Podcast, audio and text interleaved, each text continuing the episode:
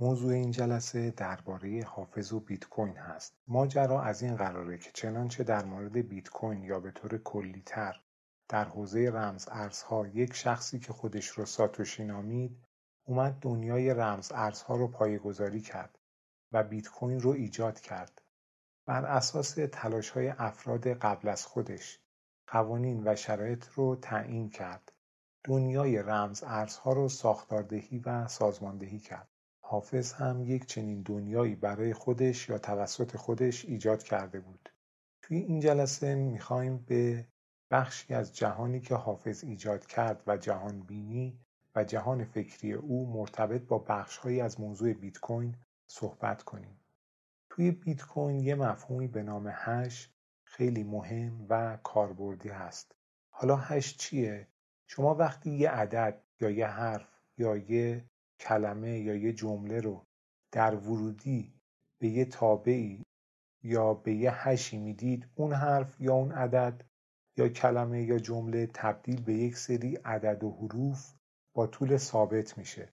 مثلا شما اگر در ورودی A رو بدید بهتون یه خروجی مثلا با 64 کاراکتر میده. یه پیامک فارسی حجمش 70 کاراکتر بود یعنی 70 تا حرف و عدد و فاصله. اینجا اگر ب رو هم در ورودی بدید یا یه عدد یا یه کلمه یا یه جمله باز هم خروجی همون تعداد ثابت مثلا 64 کاراکتر خواهد بود. و اگر شما 100 بار A رو در ورودی بدید یه نتیجه ثابت بهتون میده. حالا این کجا استفاده میشه؟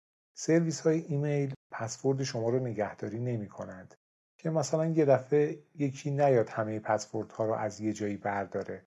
شما اگر مدیر اون سرویس ایمیل رو به فرض پیدا کنید نمی‌تونید بگید پسورد من یا پسورد فلان ایمیل چی هست. اون هم نمی‌دونه چون پسورد رو تبدیل به hash می‌کنند. بعد هشش رو ذخیره می‌کنند. چون از هر چیزی هر عددی هر کلمه هر جمله یا حتی با وارد کردن محتویات یک کتاب در ورودی میشه یه هش گرفت. میشه به سادگی هشش رو حساب کرد.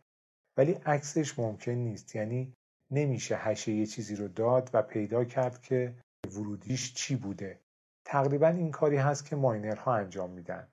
یعنی میگن چه ورودی بوده که هشش شده این چیزی که ما داریم.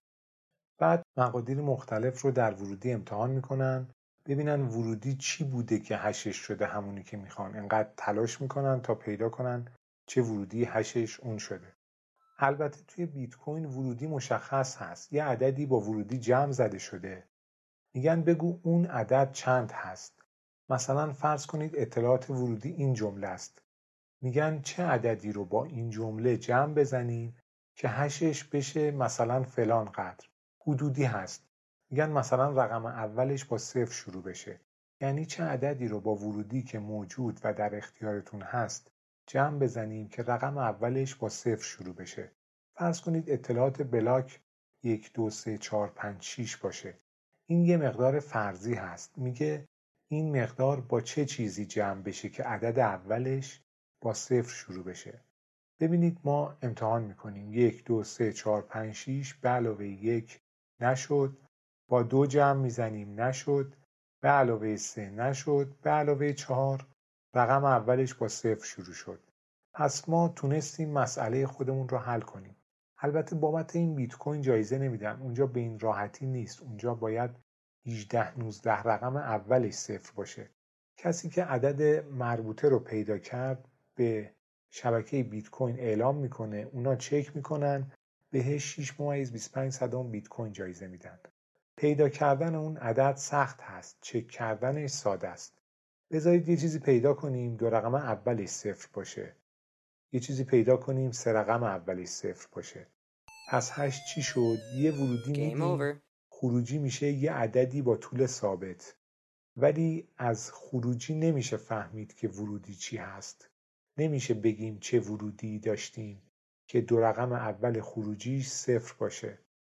باید انقدر مقادیر مختلف ورودی رو امتحان کنیم ببینیم با چه ورودی خروجی شده اون هشی که ما داریم. اسم هشی که بیت کوین استفاده می‌کنه شادی 256 هست. اسم دیگه مثل امیر حسین. توی بیت کوین میگن چه عددی با این ورودی که می‌بینید جمع شده که هشش شده کمتر از یه مقداری. مثلا 18 یا 19 رقم اولش با صفر شروع بشه. ورودی ثابت هست. هشش شده یه چیزی. میگن با چه عددی جمع شده که هشش شده؟ اون چیزی که ما می‌خوایم. الان ورودی با چه چیزی جمع شده که خروجی شده؟ عددی که سمت چپش 18 19 تا صفر داره. واسه همین پیدا کردن اون عدد خیلی برق و توان پردازشی مصرف می‌کنه. ما همینجوری دستی می‌تونیم امتحان کنیم. شاید به یه عددی برسیم که رقم اولش با صفر شروع بشه. به اون عددی که با اطلاعات بلاک جمع میشه که هشش بشه یه مقدار مشخص میگن نانس. کل داستان ماینینگ پیدا کردن اون عدد هست. الان حدود 6 و 25 بیت کوین جایزه می‌گیره. اگر یکی پیدا کنه که خیلی سخت هست با کامپیوتر معمولی نمیشه. الان یه دستگاهی می‌خواد که صدای تراکتور میده گرمای جهنم مصرف برق دو سه تا بخاری برقی یا دو ای یا ای سه المنتی.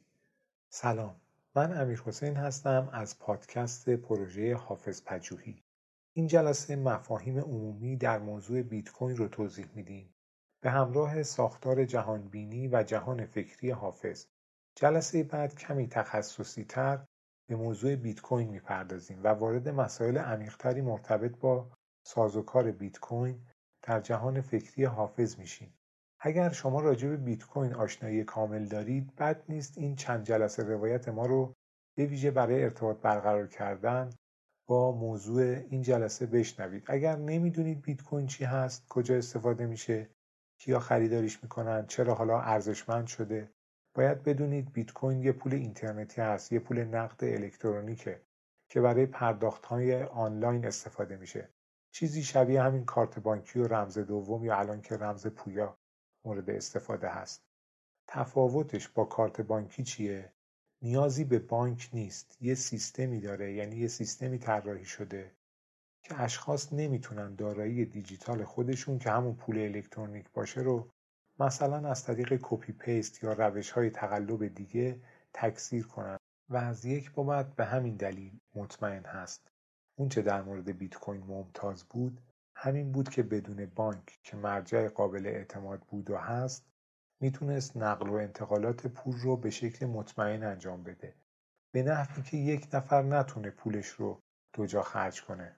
قبلا یعنی قبل از بیت کوین چنین چیزی ممکن نبود. حالا چرا الان گرون هست یا چرا گرون شد؟ چون تقاضا براش بیشتر شد. روش به دست آوردنش سختتر و سختتر شد. تعدادش هم محدود بود و قرار هست تا 21 میلیون بیت کوین وجود داشته باشه تا الان هم بیش از 18 میلیون و 600 هزار تاش ماین شده و الان افراد بیشتری اومدن که این پول الکترونیک رو خریداری کنند. برای همین قیمتش حدود یک میلیارد و 500 میلیون تومان هست. یه نکته دیگه در مورد بیت کوین که در ادامه بیشتر در موردش صحبت می‌کنیم این هست که توی بیت کوین شما شناخته نمیشید که کی هستید یعنی برای باز کردن حساب والت یا کیف پول ازتون مشخصاتی نمی‌خوان. البته میشه از روش های صاحب کیف پول رو پیدا کرد به اون بخش کاری نداریم. اما در عوض همه می‌تونن ببینن که شما یعنی صاحب اون کیف پول از کجاها چقدر بیت کوین گرفته و بیت کوین ها رو کجا خرج کرده. یعنی چیزی به اسم پرینت حساب با مهر بانک نداریم. شما شماره حساب یعنی شماره واریزی بیت کوین به یه نفر رو که داشته باشید می‌تونید ببینید که چقدر موجودی داره. از کجاها از کدوم شماره حساب ها پول گرفته به کجاها پول ریخته. پس چی شد؟ کسی نمی‌دونه این حساب مالکی هست. شما فرض کن حساب بانکی یا شماره موبایل مثلا. وقتی برید تو سایت بیت کوین یا مخابرات شماره حساب یا شماره تلفن رو وارد کنی نمیگه این حساب یا شماره موبایل به نام کی هست. ولی میگه این حساب کجا پولش رو خرج کرده؟ کی به حسابش پول ریخته؟ یا مثلا این شماره موبایل به کی زنگ زده؟ کی باهاش تماس گرفته؟ والت بیت کوین اینجوریه. تمرکزش در این موضوع بر امنیت نیست. ولی در عوض نیاز به نهاد مورد اعتماد که بانک باشه نداره. بدون بانک کار می‌کنه. نمی‌خواد یه نفر یه پولی رو بریزه به حساب بانک به عنوان نهاد اقتصادی مورد اعتماد. که اون بیاد بریزه به حساب طرف مورد نظرش. این رو حذف کرده و موضوع مهم در بیت کوین همین هست. رمز ارز همینه که پول رو از طریق رمزگذاری به حساب یا به کیف پول یا به والت یکی دیگه میریزه که اون پول دو جا خرج نمیشه تکثیر نمیشه توش تقلب نمیشه. به خاطر همین مطمئنه به خاطر همین خیلی ها ازش استفاده می‌کنن. اما در عوض هرچی پول که یک نفر واریز کرده یا براش واریز کردن رو بقیه می‌تونن ببینند. در مورد بیت کوین چنین هست. یا نکته دیگه اینه که پولی که واریز بشه دیگه قابل برگشت نیست. البته یه بازه زمانی امن کوتاهی هست که نیاز هست بگذره تا تقلب نشه. ایده ساتوشی در وایت پیپرش این بود که بانک با حضورش که می‌تونه پول رو برگردونه کلی هزینه تولید می‌کنه و هزینه تراکنش ها زیاد هست. یعنی چرا کلی هزینه کنیم که یکی باشه که پول رو بگیره و بفرسته برای حساب مقصد؟ که اگر لازم شد یا دستور گرفت پول رو برگشت بزنه. توی بیت کوین یا رمز ارزهایی که این واسطه ها رو ندارن هزینه تراکنش ها می‌تونه خیلی کمتر باشه. دیگه نیازی به بانک هزینه اضافی برای حقوق مدیر بانک و کارمند بانک نیست. ضمن اینکه اگر پول قابل برگشت زدن نباشه خودش یه option هست از نظر اون بزرگوار. به نفع فروشنده به نفع دریافت کننده پول هست. از نگاه بنیانگذار بیت کوین سیستم اینجوری بود یعنی نیازی که می‌دیدند این بود که بدون دخالت بانک بتونن از روش قابل اعتماد و امنی پول جابجا کنن. اینکه همه افراد بتونن تراکنش ها رو ببینند یا بررسی کنند یا حتی پرینت حساب ها یا log ش رو دانلود کنند مهم نبود. و چون تقاضا برای بیت کوین زیاد شد گرون شد. و قبل از بیت کوین سیستمی نبود که بدون بانک بشه پول جابجا کرد. و بیت کوین اولین پول الکترونیکی بدون بانک غیر متمرکز امن غیر قابل کپی شدن و دوبار خرج کردن بود. این تقریبا خلاصه از بخش مهمی از بیت کوین بود. حالا در داستان پیدایشش یک شخصی به نام ساتوشی ناکاموتو اومد یه مقاله یا وایت پیپر منتشر کرد. که اونجا تقریبا در عمومی ترین لایه مطلبش همونطوری که توضیح دادیم اینو گفت که بیت کوین یه پول الکترونیکی برای پرداخت آنلاین هست که نیاز به بانک یا یک نهاد واسط برای نظارت و ساماندهی نداره. و خب به همین دلیل مستقله. یعنی بانک نمی‌تونه در کارش دخالتی داشته باشه. به بانک وابسته نیست. بانک و بالاتر از بانک. و متمرکز هم نبود. سیستم بیت کوین توی یک کامپیوتر با سروری در یک جایی نبود که اطلاعات توی اون کامپیوتر باشه. توی کامپیوتر افراد مختلفی بود که اون برنامه رو دانلود کرده بودند. تقریبا هر بار هم که به اینترنت وصل می شدند اون اطلاعات یعنی اطلاعات حساب ها به روز می شد. شما وقتی می‌خواهید برای کسی پول واریز کنید اون پول رو به بانک می‌دید یا به حساب بانک واریز می‌کنید. بعد بانک به عنوان نهاد مالی واسط اون پول رو به حساب مقصد واریز می‌کنه. بیت کوین نیاز به این نهاد واسط رو از بین برد. یکی از اجزای مهم کارکردش هم این بود که احتمال تقلب یعنی اینکه شخص یه پولی رو دو جا خرج کنه یا پول رو واریز نکنه پایین بود. البته در زمان دریافت پول باید یه احتیاطهایی هم توسط گیرنده انجام بشه. بیت کوین امکان تراکنش مالی و انتقال پول بر پایه تکنولوژی رمزنگاری رو فراهم کرده بود و یکی از های مهمش امنیت در انجام تراکنش بدون نیاز به نهاد مالی مرجع مورد اعتماد مثل بانک بود. ساتوشی می گفت ضعف ذاتی سیستم بانکداری که همه بهش اتکا دارند همون اعتماد هست. می‌خواست به جای اعتماد یک سیستم پرداخت الکترونیکی بر پایه رمزنگاری جایگزین کنه.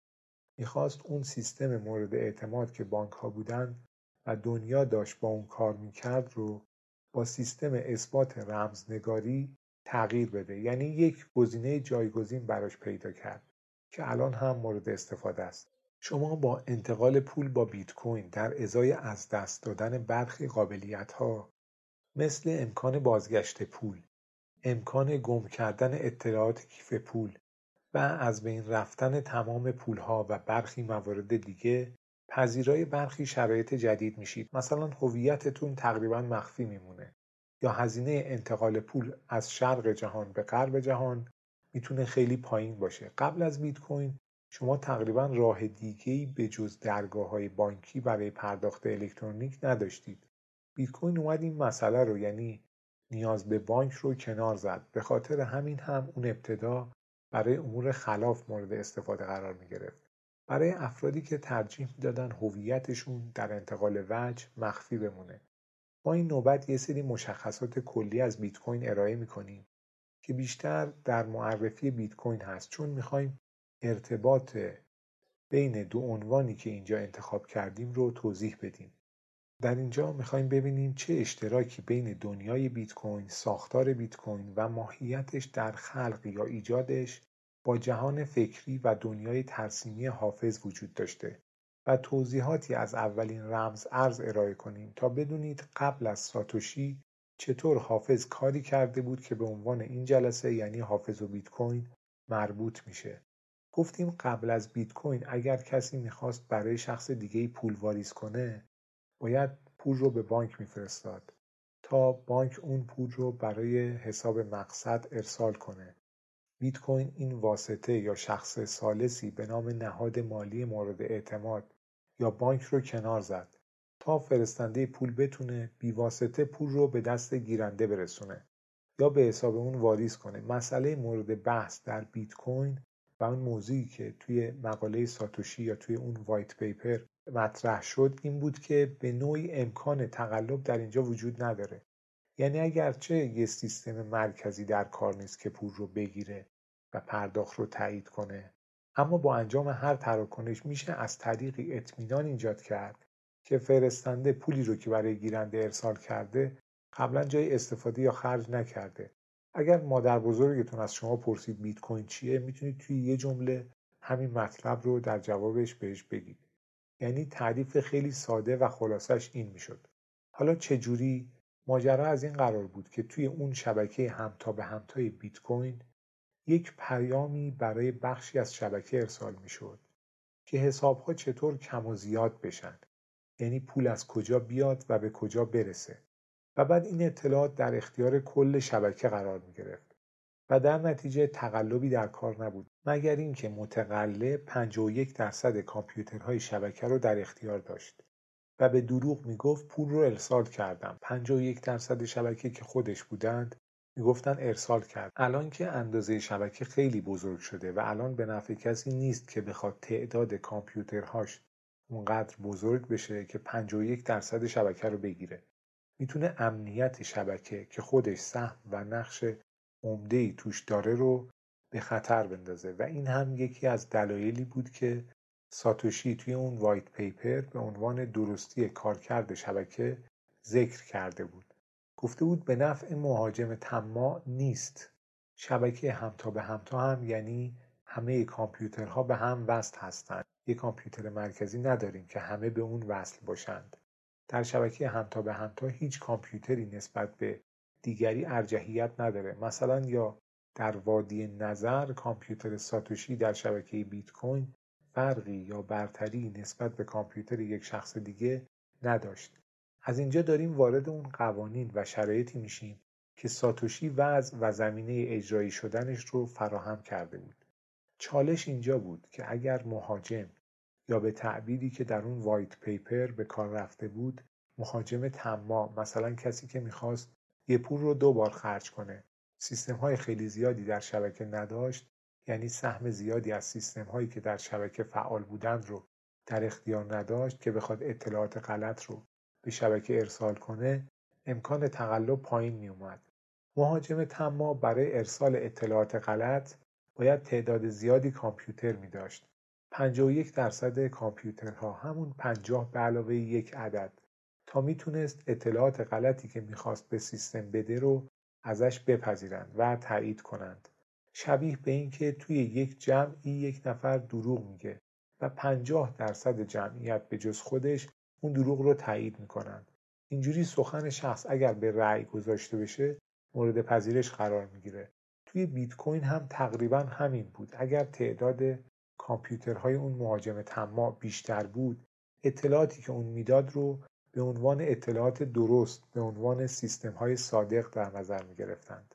می‌رفت به سمت حمله 51 درصد. اما در کل و در سیستم به نفع مهاجم طماع هم نبود که منابعش رو صرف تقلب یا ضربه زدن به امنیت شبکه قرار بده. شما فرض کن یه نفر 51 درصد رأی یک جمع رو داشته باشه. مثلا هیئت مدیره یه شرکت رو داشته باشه. به جای پیشبرد اهداف درست بره و چیزهایی رو تصویب کنه که به ضرر شرکت باشه. چون اونجوری ارزش بیت کوین افت می‌کرد. به جای اینکه سیستمهاش رو یا منابعش رو که سی پیو و الکتریسیته بودن خرج این کنه که سر سیستم رو کلاه بذاره بهتر بود که منابعش رو صرف استخراج بیت کوین کنه و پول یعنی همون بیت کوین به دست بیاره. یکی از راه های ضربه زدن به بیت کوین این بود و همچنان هم هست. اتفاقا توی دنیای واقعی هم همینطوره. چون به نفع همه نیست که همه جا آدم ها طماع باشند قوانین بر اصول خاصی بنا شده. قوانین بر اساس اصول مثبت به نفع عموم پایریزی شده. مگر اینکه یه جایی افراد در قدرت به نفع خودشون قانون وضع کنند میشن 51 درصد. در اینجا 51 درصد زور بیشتر. بردهداری متاسفانه یکی از همین حمله های 51 درصد یا بیشترش یعنی بیشتر از 51 درصد بود. اتفاقا یه جایی می‌گفتن ما 99 درصد هستیم ولی اون یه درصد زورشون بیشتره. اما توی بیت کوین اینجوری نبود. می‌گفتن هر سی پیو یک رای. یعنی در یک بخش فرقی نداشت ظرفیت اون کامپیوتر توان پردازشش چقدر باشه. این ورود به مسئله ای در باب بیت کوین و اونچه ما طرح کردیم بود. البته هنوز به اونچه می‌خواستیم ارتباط بدیم نرسیدیم. توی طراحی سیستم بیت کوین یا در شرایط دنیای بیت کوین. اینکه به نفع مهاجم طماع نبود که منابعش رو صرف تقلب در شبکه کنه حافظ هم می‌گفت به راه درست برو تا به نتیجه مطلوب برسی. او هم معتقد بود از راه غلط یا خلاف راه درست رفتن در نهایت و در آخر کار به نفع شخص نیست. به هر شکل در بیت کوین هر چقدر شبکه بزرگتر می‌شد تقلب هم می‌تونست در اون سختتر بشه. 51 درصد شدن می‌تونست غیر قابل دستیابی یا دور از دسترس تر بشه. اینها جزء اون قوانین و شرایط و وضعیت بیت کوین هست که داریم مرتبط با موضوع خودمون یه تعریفی راجع بهش ارائه میدیم. تا برسیم به اون ماجرایی که خودمون دنبالش می‌کنیم. توی بیت کوین اتفاقی که افتاده بود تمرکز زدایی بود. یعنی نیازی نبود که یک بانک به عنوان سیستم مورد اعتماد در هر معامله حضور داشته باشه. و هیچ بانکی نمی‌تونست بالای سیستم باشه. همه کامپیوترها با هم برابر بودند و اطلاعات حسابها در تمام کامپیوترهای شبکه قرار داشت. توی بیت کوین یه سری اطلاعات یه جایی ذخیره می‌شد. یعنی هر کدوم از کامپیوترها یه مسئله ای رو حل می‌کردن. همون هش که ابتدای جلسه گفتیم. بعد در ازای حل شدن اون مسائل بیت کوین جایزه می‌گرفتن.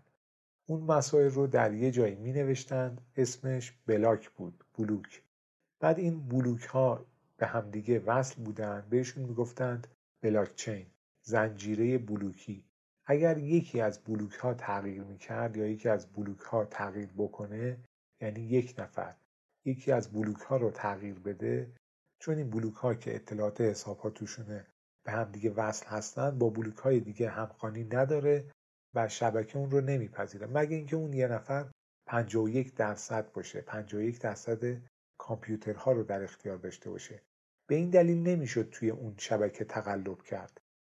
پس بلاکچین توی مباحث ما چی شد؟ هر کدوم از کامپیوترها یه مسئله ای رو حل می‌کردند در ازای حل اون مسئله و کامل شدنش اون بلاک که به بلاک قبلی وصل بود و به بلاک بعدی وصل می‌شد یه تعدادی بیت کوین جایزه می گرفتن. اون اوایل 50 تا بیت کوین جایزه می‌دادن. این بلاک ها به همدیگه وصل بودن.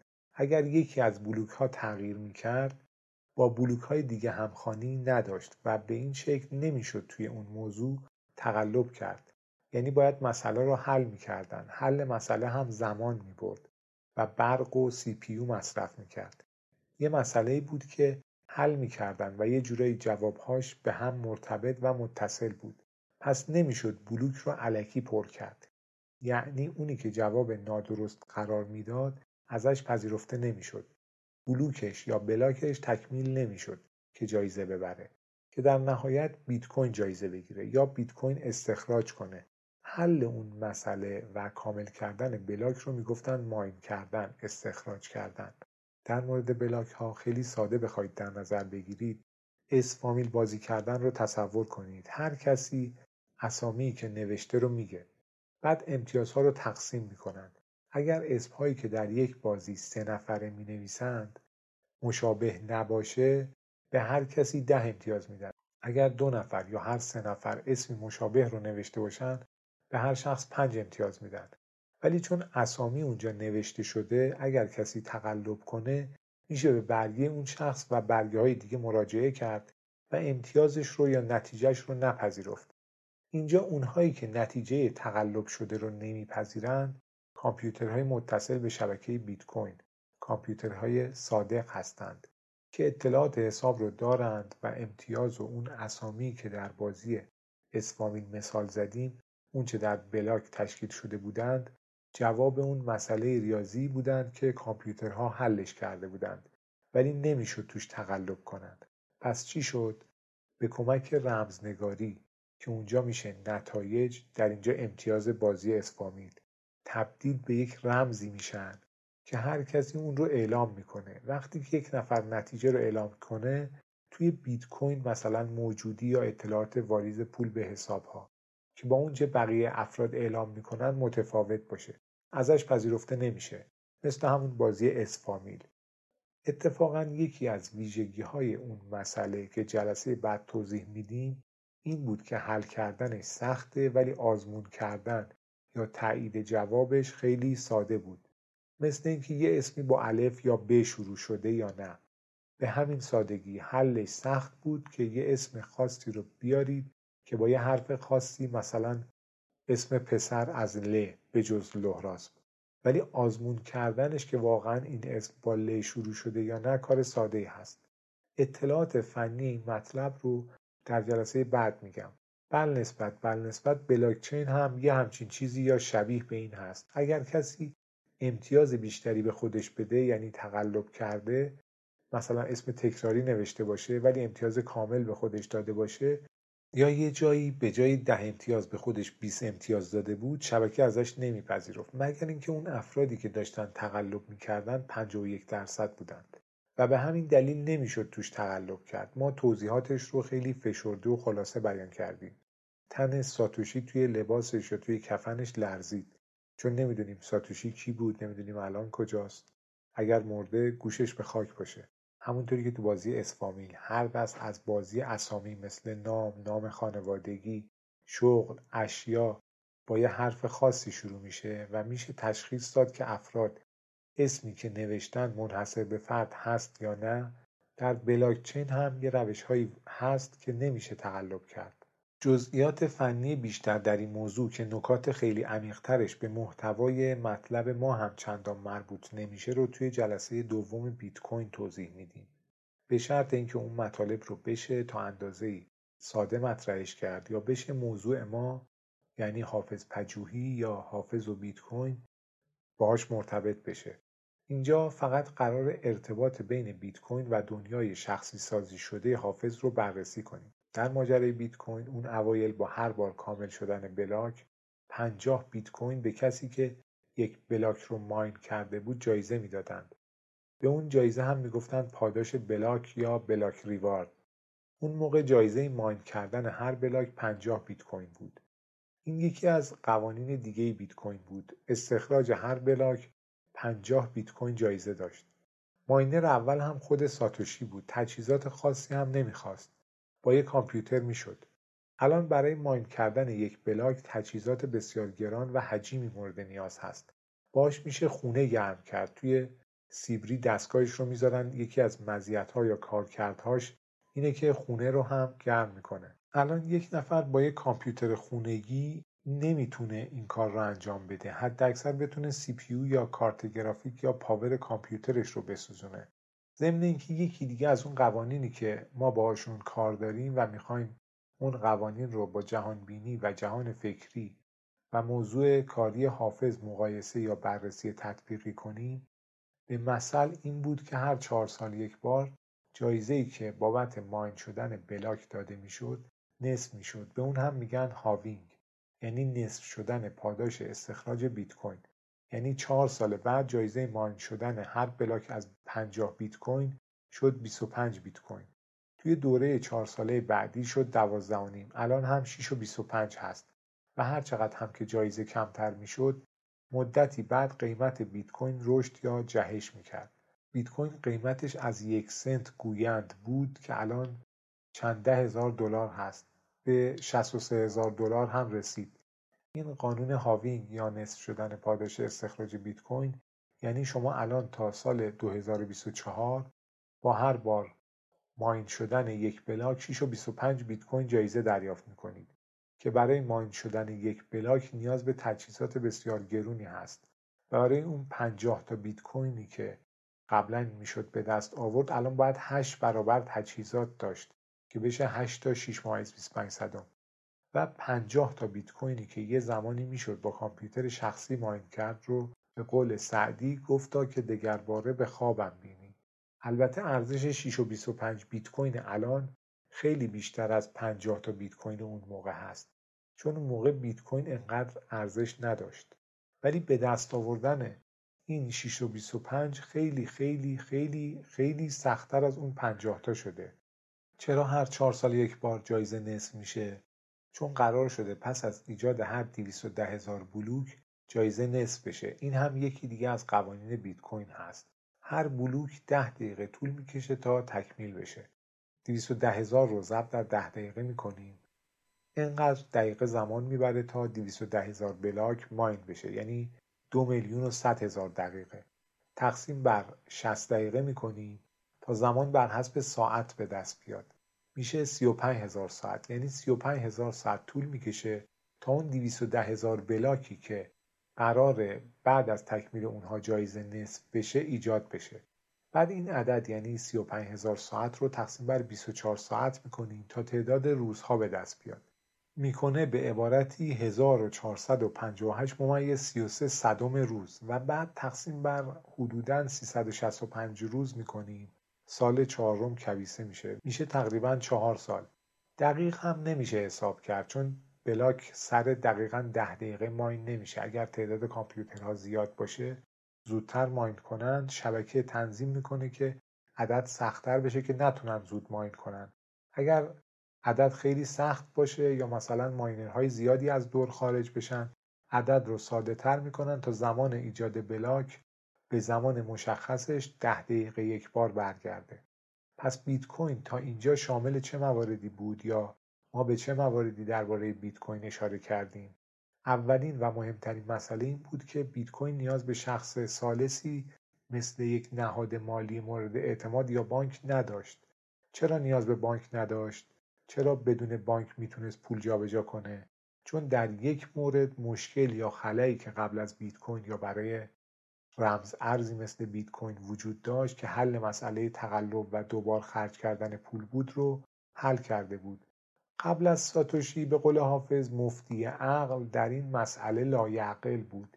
یعنی راهکاری وجود نداشت جز اینکه یه جایی مورد اعتماد باشه که عموما بانک بود. بدون کی پول توی حسابش داره اگر درخواست داد اون رو به حساب مقصد واریز کنه. یا اگر یک بار براش پرداخت انجام داد اون مبلغ از حسابش کسر بشه و نتونه دوبار خرجش کنه. البته مسئله حافظ در اون زمان که می‌گفت مفتی عقل در این مسئله لایعقل بود مسئله بزرگتری بود و حافظ پاسخ پخته تری نسبت به افراد زمانه خودش برای اون مسئله داشت. ولی قبل از ساتوشی برای جلوگیری از دوبار خرج کردن پول بدون نهاد مورد اعتماد راهکاری وجود نداشت. که بتونن به شکل خودکار فرایندی یا سامانه ای رو طراحی کنند که بدون جایی مثل بانک بدون نهاد مبتنی بر اعتماد پول منتقل بشه و شبکهش هم متمرکز نباشه. توی بیت کوین این کار را از طریق رمزنگاری های پیشرفته انجام دادند و به کمک بلاکچین. یکی از دفاتر کل توضیح شده که اطلاعات حسابها توی همه کامپیوترها ذخیره می‌شد. یه سری قوانین و شرایط هم داشت. یکی اینکه باید پولها ایجاد می شدند استخراج می شدند ماین می شدند هر بار ماین کردن بلاک 50 تا بیت کوین جایزه داشت. این جایزه هر چهار سال یک بار نصف می شد که به این نصف شدن جایزه می گفتن halving. قانون یا شرایط دیگهش این بود که توی سیستم بیت کوین کامپیوترها با هم برابر بودن. شبکهش peer to peer بود. تقلب کردن توی سیستم ساده نبود. نیازمند منابع بسیار و بزرگتر از شبکه کاربران صادق بود. بهش می‌گفتن حمله 51 درصد. سیستم به نحوی بود که به نفع مهاجم طماع نبود که تقلب کنه. بهتر بود که به ماین کردن بپردازه. این رو توی white paper هم توضیح داده بود. بعد این جلسه white paper بیت کوین رو جستجو کنید. اون رو هم بخونید. البته همه بخشهاش هم ممکنه برای شما مهم نباشه. فقط مقالش رو ببینید.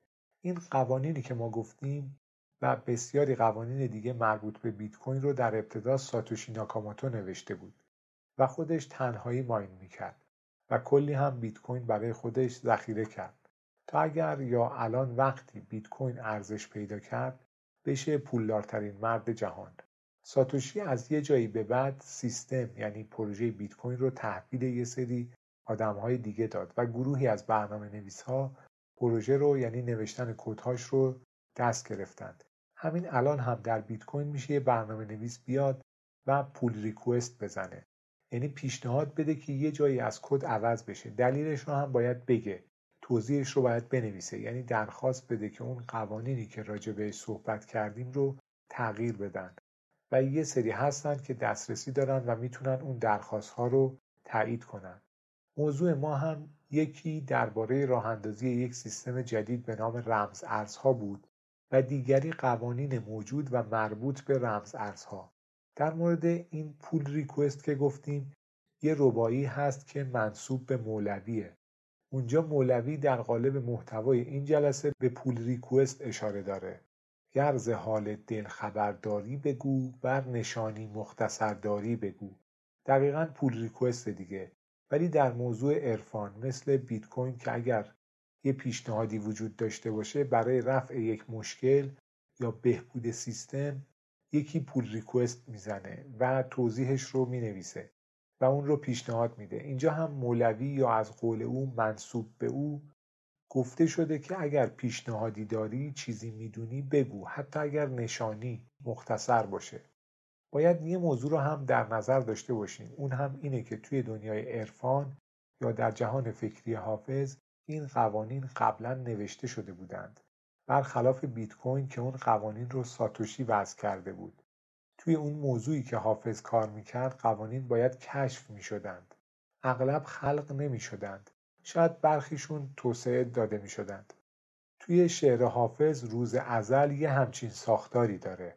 حافظ یه چنین تعریفی ازش ارائه می‌کنه که یه سری قوانین نوشته شده در مورد خودش میگه. اونجا یعنی در روز ازل یه اتفاقی افتاده که الان من یعنی حافظ اینطوری هستم که هستم. میگه این که من اینطوری هستم رو روز ازل نوشتند. یعنی باید همین جوری می بودم اینم از عهد ازل حاصل فرجام افتاد. نمیگه اونجا نوشته شده من اومدم اجرا کنم. میگه یه سری قوانین بوده یه سری اتفاقات شکل گرفته. ما هم بر اساس اون پیش میریم. اینجا هم گفت این که من از مسجد اومدم خرابات اینم از عهد ازل حاصل فرجام افتاد. من ز مسجد به خرابات نخود افتادم اینم از عهد ازل حاصل فرجام افتاد. این روز ازل حافظی یا روز ازل در تفسیر حافظ بود. نمیگه اونجوری نوشته بودن که من بی اختیارم که اینطور عمل کنم. میگه قوانین اونطوری نوشته شده بود که یه جورایی من مختارم یا می‌تونم بر اساس اون و حتی به درست عمل کنم. پس الان اینطوری عمل می‌کنم. درست اینی هست که من انجام میدم چون من طبق عهد ازل طبق عهدنامه ازل عمل می‌کنم. روز ازل حافظ اینطوری بود. این یکی از قوانینی بود که در جهان فکری حافظ و توسط او کشف شده بود. گفت من در روز ازل یک جرعه از جام او از جام دوست خوردم الان این شدم. تا روز قیامت هم همین خواهم بود. سر ز مستی بر نگیرد تا به صبح روز حشر هر که چون من در ازل یک جرعه خورد از جام دوست. این قانون شماره یک بود. رول نامبر وان قوانین دیگه چیا بودن همه مثال هایی که اینجا می‌زنیم بلا تشبیه هست ولی مثل اون چه در بیت کوین گفتیم به خاطر معماری شبکش که پیر تو پیر بود هر کدوم از کامپیوترها نسبت به یکدیگه برتری نداشتند.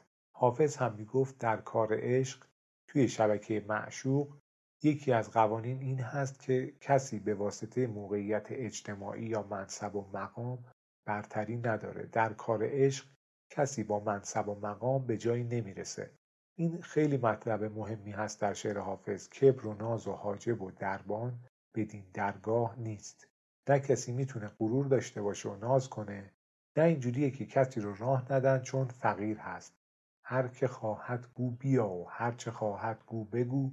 کبر و ناز و حاجب و دربان بدین درگاه نیست. در کوی عشق شوکت شاهی نمی‌خرند. اقرار بندگی کن و اظهار چاکری. این یکی دیگه از قوانین بود یا می‌گفت علم عشق یا کار عشق چیزی هست که به هر شخصی حتی انسانهای فقیر هم می‌رسه. هر سی پیو یک رأی وان سی پیو وان ووت. به تعداد آدمهای زمین راه هست مثلا چه فقیر چه غنی.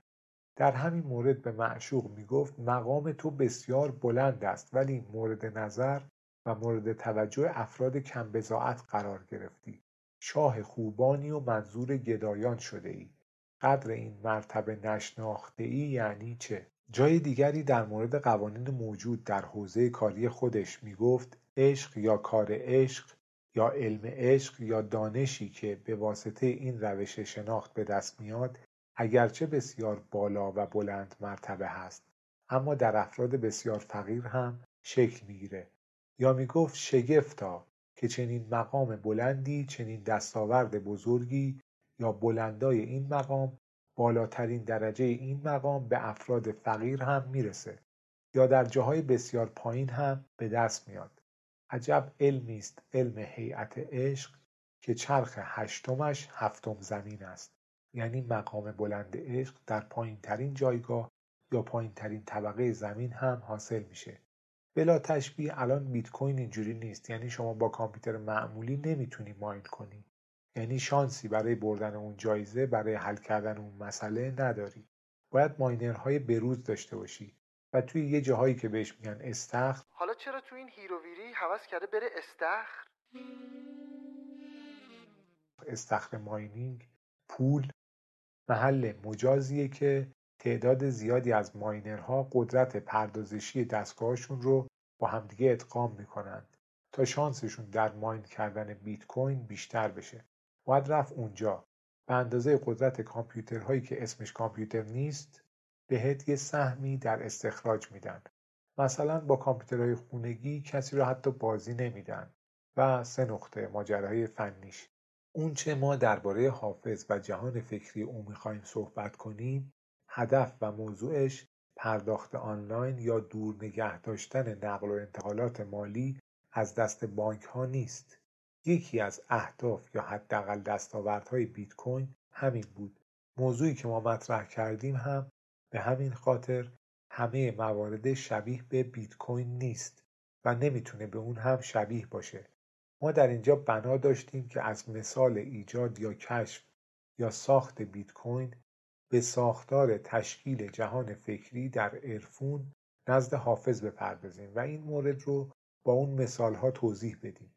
محوریت این جلسه درباره ساختار کلی موضوع و در معرفی این موضوع به کمک پدیده جدید نه خیلی جدید به نام بیت کوین هست و شاید بیشتر مورد استفاده علاقمندان فناوری و طرفداران بیت کوین باشه. اگرچه برای دوستداران حافظ یا شعر یا عرفون هم می‌تونه قابل درک باشه. جلسه بعد شرح بیشتر و جزئیات کمی فنیتر از بیت کوین به کمک قوانین و رویکردهای موجود در جهان فکری حافظ خواهد بود. اینجا با بیت کوین شروع کردیم که بگیم حافظ هم جهانی شبیه به این رو ساخته بود. یا مثلا مولوی در موضوع ساختارهای چنین جهانی پول ریکوست زده بود که اگر چیزی می‌دونی نشانی یا نشانه یا نشانی داری بگو حتی اگر چیز مختصری هست حتی اگر مسئله کوچیکی هست. مشارکت جمعی جمع سپاری کراود سورسینگ در عرفان اوپن سورس مولانا. توی برنامه نویسی یه چیزی شبیه به این وجود داره که میگن بیایید بگید چیکار کنیم که نرم افزار بهتر بشه ولی در حد space یا semicolon نباشه.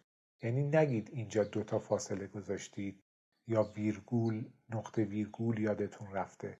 معلم لغوی نباش. یه سایتی هست شما هر بار که صفحش رو تازه سازی می‌کنی refresh می‌کنی یکی از این حرف ها و بیانات عجیب غریب رو در موضوع پول ریکوست ها نشون میده. چند تا پیام هایی که اون سایت از این مطلب جمع کرده روی صفحه نمایش داده میشه. مولوی می‌گفت بیا بگو ساختار این جهان چه شکلی هست؟ و با ما چه ارتباطی داره؟ پول ریکوست زده بود. درخواست داده بود که بیان نظراتشون رو بگن باهاش هم فکری کنن. پیشنهاد می‌داد برای مشارکت در توضیح بیشتر در احوالات درونی خودش و انسانها. ارتباطشون با جهان. گرز حال دل خبرداری بگو ور نشانی مختصرداری بگو. می‌خواست پروژه متن باز عرفون ریزی کنه. می‌خواست در این پروژه مشارکت بپذیره. بهش میگن کراود سورسینگ برون سپاری یک پروژه به انبوه مردم. هم افراد خبره می‌تونن فعالیت کنن هم افراد بی تجربه پیشنهاد میشه چه تغییراتی انجام بشه تا توسعه دهنده ها اون تغییرات رو در پروژه اصلی اعمال کنند. اتفاقا توی بیت کوین هم اون ابتدا همچین چیزی اتفاق افتاده بود. یه ایده مرتبط با بیت کوین در یک فرومی مطرح شده بود. گفته بود نظرتون رو راجع به همچین چیزی بگید. در مورد درخواست مولوی که هر کی می‌تونست یه نظری بده ولی شخص خاصی که حالا مثلا مولوی بود باید میپذیرفت. ما در اینجا داریم تشبیه می‌کنیم نمیگیم همون بود. داریم یه مثالی می‌زنیم که هر دو موضوع رو توضیح بدیم. هم به واسطه دانستن یکی با دیگری را حتی ارتباط برقرار کنیم. توی این جلسه خیلی کوتاه خیلی سطحی گفتیم. اون چه در بیت کوین وجود داره چی هست؟ یا چیا هستند؟ و چه ارتباطی با حافظ و جهان فکری او پیدا می‌کنه؟ در جلسه بعد به زبان ساده و قابل درک برای همه توضیح میدیم اون چه در بیت کوین اتفاق میفته از نظر فنی تا حدودی چگونه هست. و این کار رو با محوریت حافظ و جهانبینی او انجام میدیم.